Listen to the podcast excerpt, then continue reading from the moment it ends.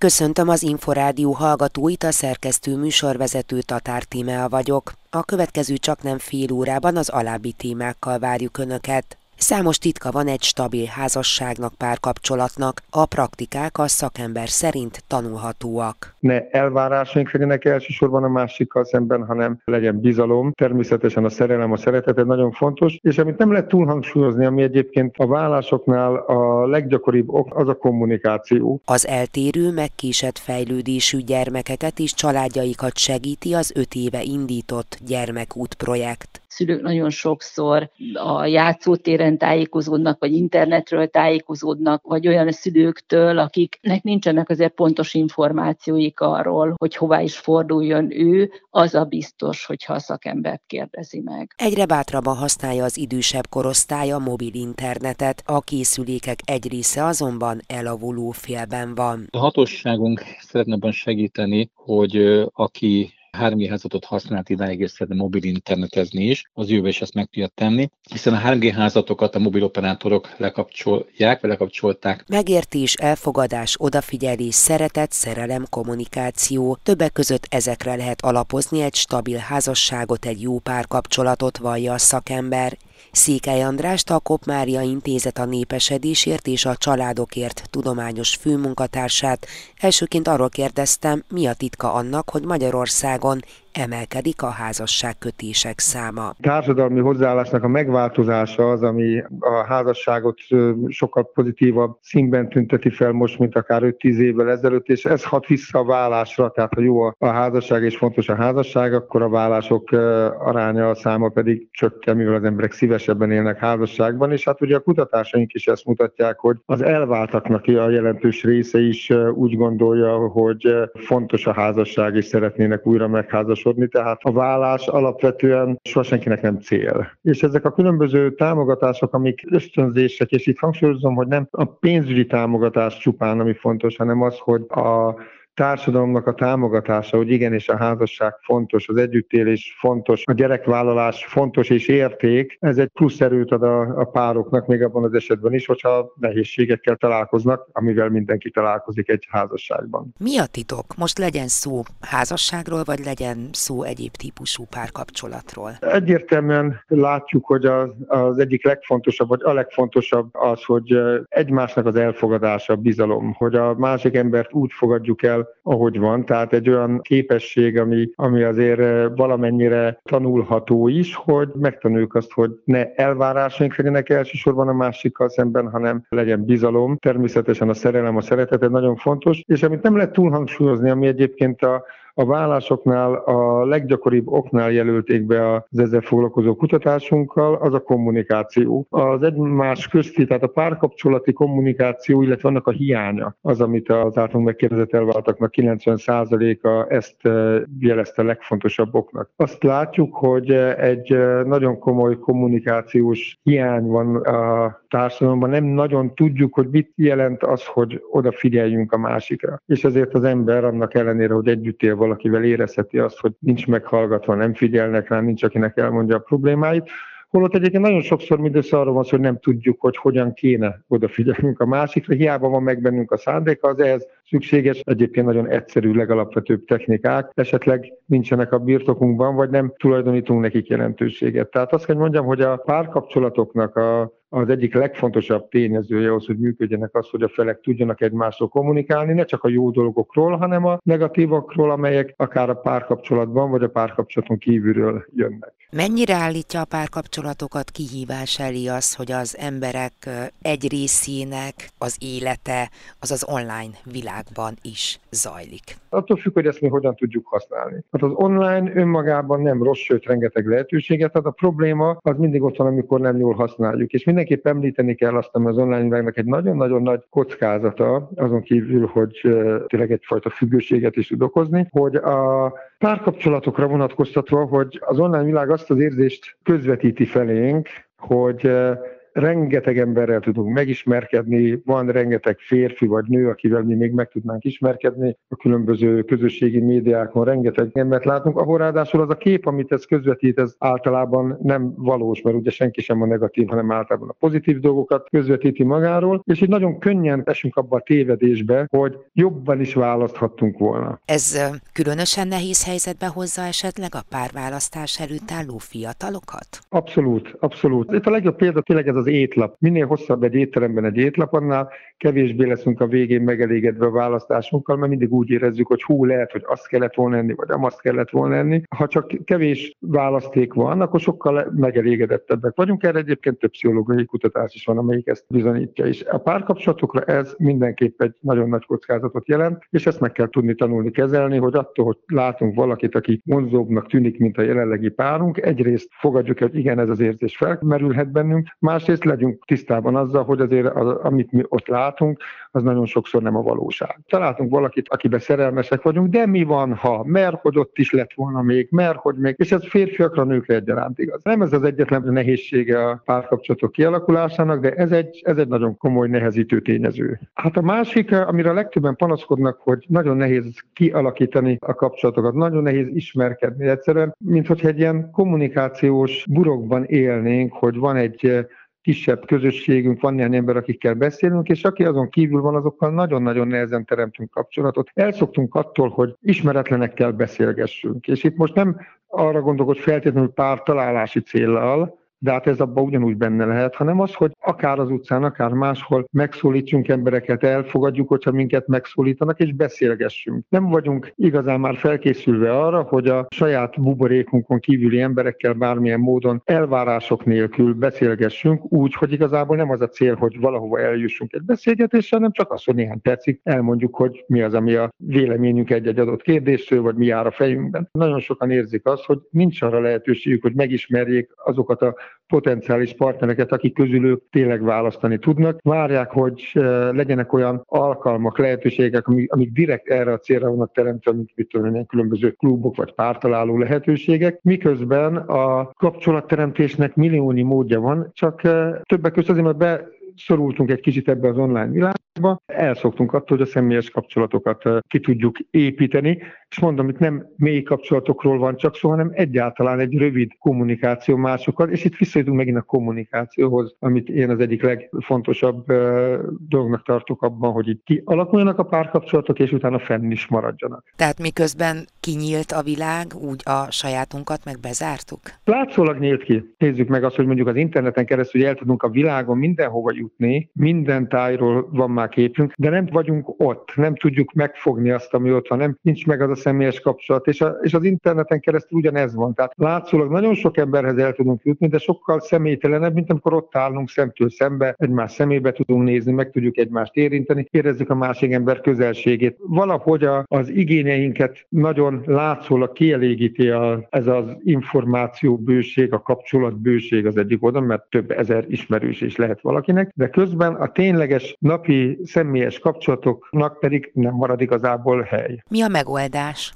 Próbáljunk-e felé szándékosan nyitni. Ennek a nyitásnak igazából nem olyan bonyolult a, a módja, mert mindössze annyit kéne tennünk, hogy megtanuljuk azt, amikor valakivel találkozunk, akkor hogyan lehet néhány szót beszélgetni, hogyan lehet odafigyelni a másikra. Ez nagyon fontos egyébként kapcsolatokban, családomban is, hogy mit jelent az, hogy odafigyeljünk a másikra. Meg tudjuk hallgatni a másikat, és el tudjuk adott esetben így érni azt is, hogy minket meghallgassanak. Tehát nem lenne bonyolult ennek a megoldása, csak el kéne kezdeni egy picit nyitni ebbe az irányba is, és amikor észrevesz veszük, hogy most már a kapcsolatainak a döntő többsége tényleg ilyen, megvan látszólag otthon ilyen online módon, akikkel mi kapcsolatban vagyunk, de mégsem az a személyes, mint amikor leülünk egy asztal mellé, és iszunk vizet, bort, sört, beszélgetünk, akár, hogy ez teljesen más. Ha ezt úgy megérezzük, akkor egy kicsit el tudunk kezdeni nyitni abba az irányba, hogy újabb kapcsolatokat tudjunk építeni. Székely András, a Kop Mária Intézet a népesedésért és a családokért tudományos főmunkatársát hallották.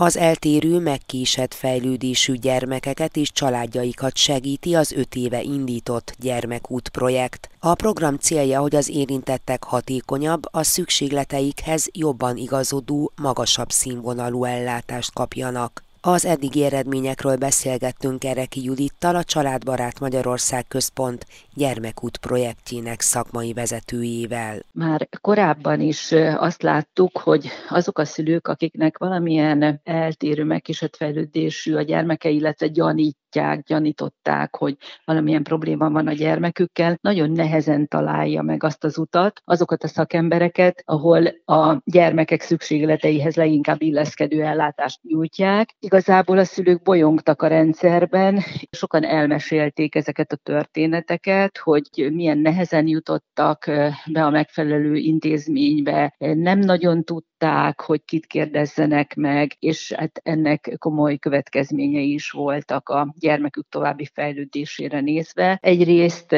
azokat a szakembereket, akik a gyermek körül bármilyen szakterületen dolgoznak, tehát akár az egészségügyben, egészségügyi alapellátásban védőnők, házi gyermekorvosok, vagy a szakellátó szakorvosok, vagy a szociális területen, család és gyermekjólét területén, vagy a bölcsödében, óvodában, illetve a pedagógiai szakszolgálatok szakemberei. Sorolhatnám még a különböző szakterületeket. Fontos volt az, hogy őket összekapcsoljuk, ők rálássanak egymás munkájára, és teamben tudjanak ránézni a gyermekre is, tehát hogy kooperáljanak, együttműködjenek annak érdekében, hogy mielőbb eljusson a gyermek mondjuk egy állapot megismerés diagnosztika folyamatába, illetve ezután, ha megállapították az ő diagnózisát, akkor mielőbb a megfelelő ellátóhelyre kerüljön, és az a szakember foglalkozzon vele, akinek a szaktudása leginkább illeszkedik az ő problémájához, de fontos az, hogy ismerjék egymást a szakemberek, fontos az, hogy felmerjék emelni a telefont, és többen nézzenek rá az ő problémájára, hiszen az ő össze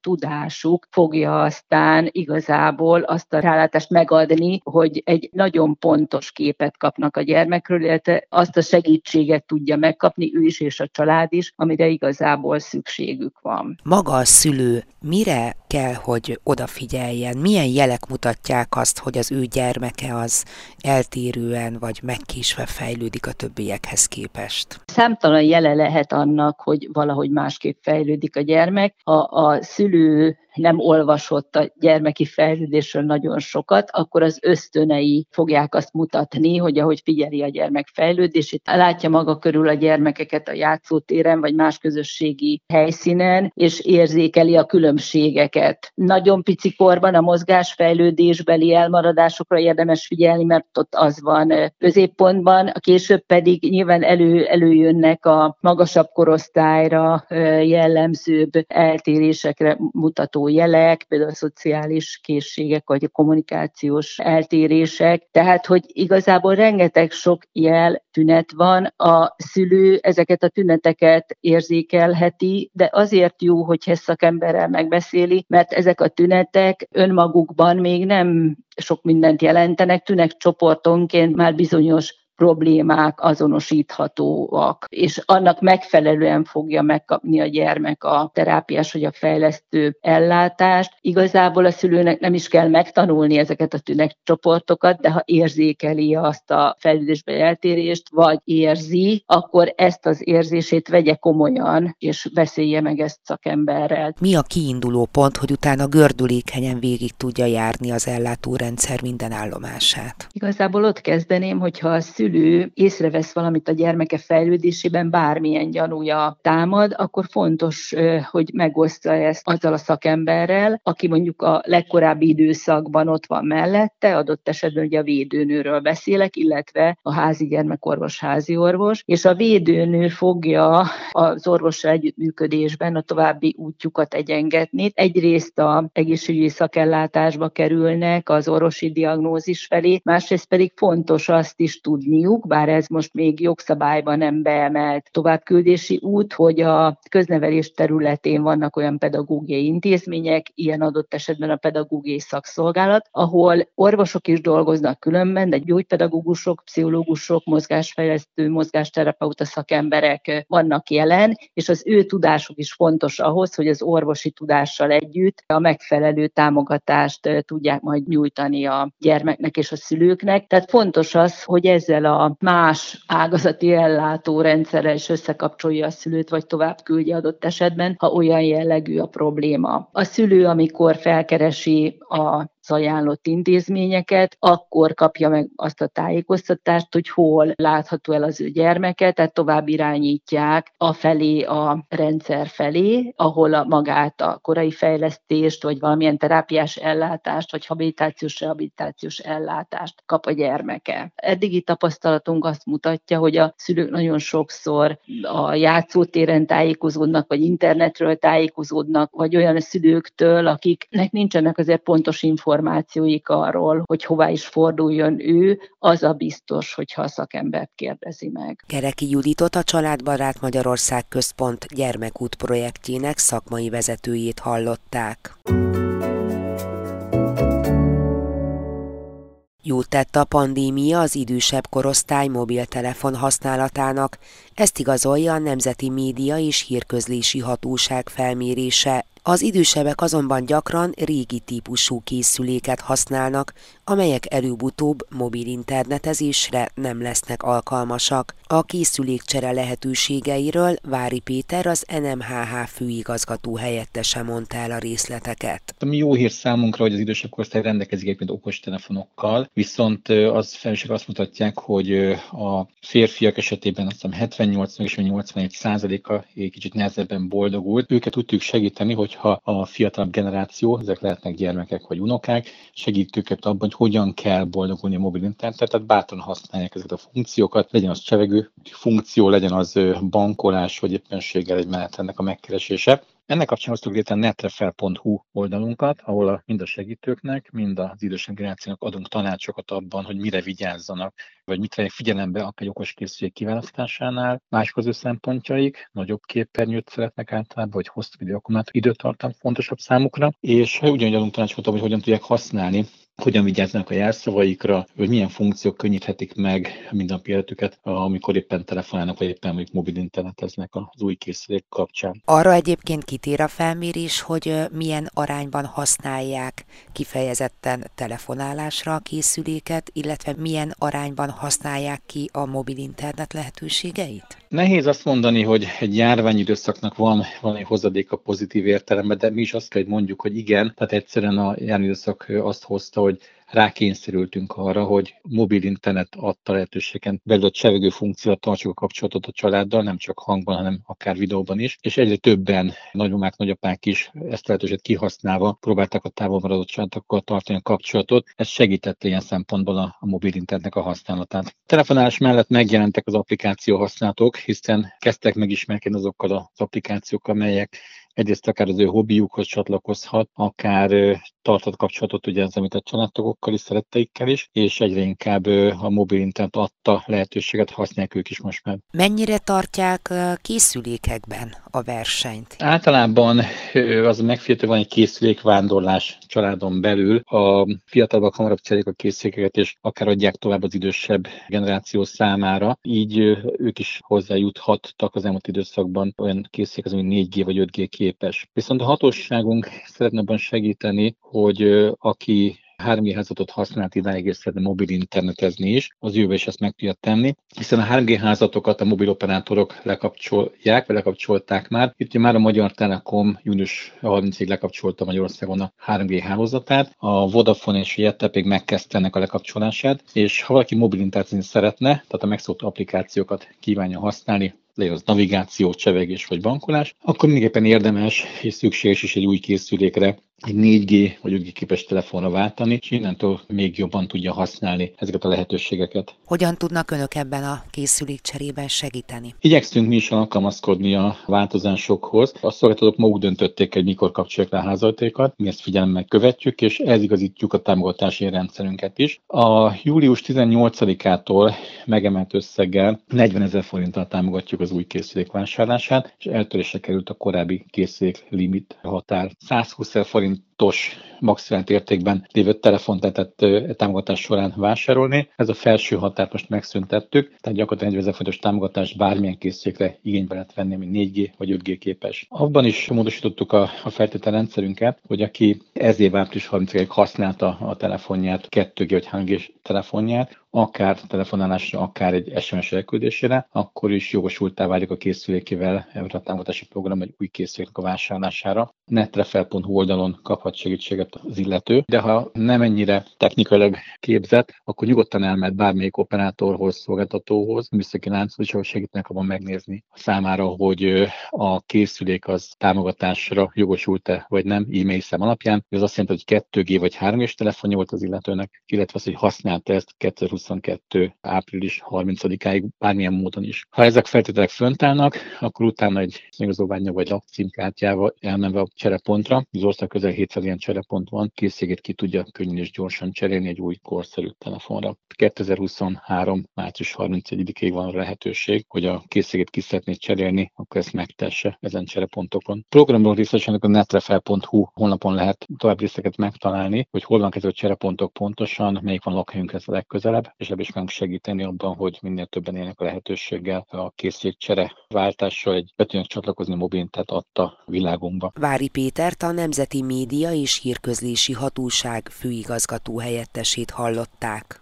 A családi hét adásában ezúttal beszámoltunk arról, hogy számos titka van egy stabil házasságnak, párkapcsolatnak, a praktikák a szakember szerint tanulhatóak. Ne elvárásaink legyenek elsősorban a másikkal szemben, hanem legyen bizalom. Természetesen a szerelem, a szeretet nagyon fontos, és amit nem lehet túlhangsúlyozni, ami egyébként a vállásoknál a leggyakoribb ok, az a kommunikáció. Szóltunk arról, hogy az eltérő, megkésett fejlődésű gyermekeket és családjaikat segíti az öt éve indított gyermekút projekt szülők nagyon sokszor a játszótéren tájékozódnak, vagy internetről tájékozódnak, vagy olyan szülőktől, akiknek nincsenek azért pontos információik arról, hogy hová is forduljon ő, az a biztos, hogyha a szakembert kérdezi meg. És arról is, hogy egyre bátrabban használja az idősebb korosztály a mobil internetet, a készülékek egy része azonban elavuló félben van. A hatóságunk szeretne abban segíteni, hogy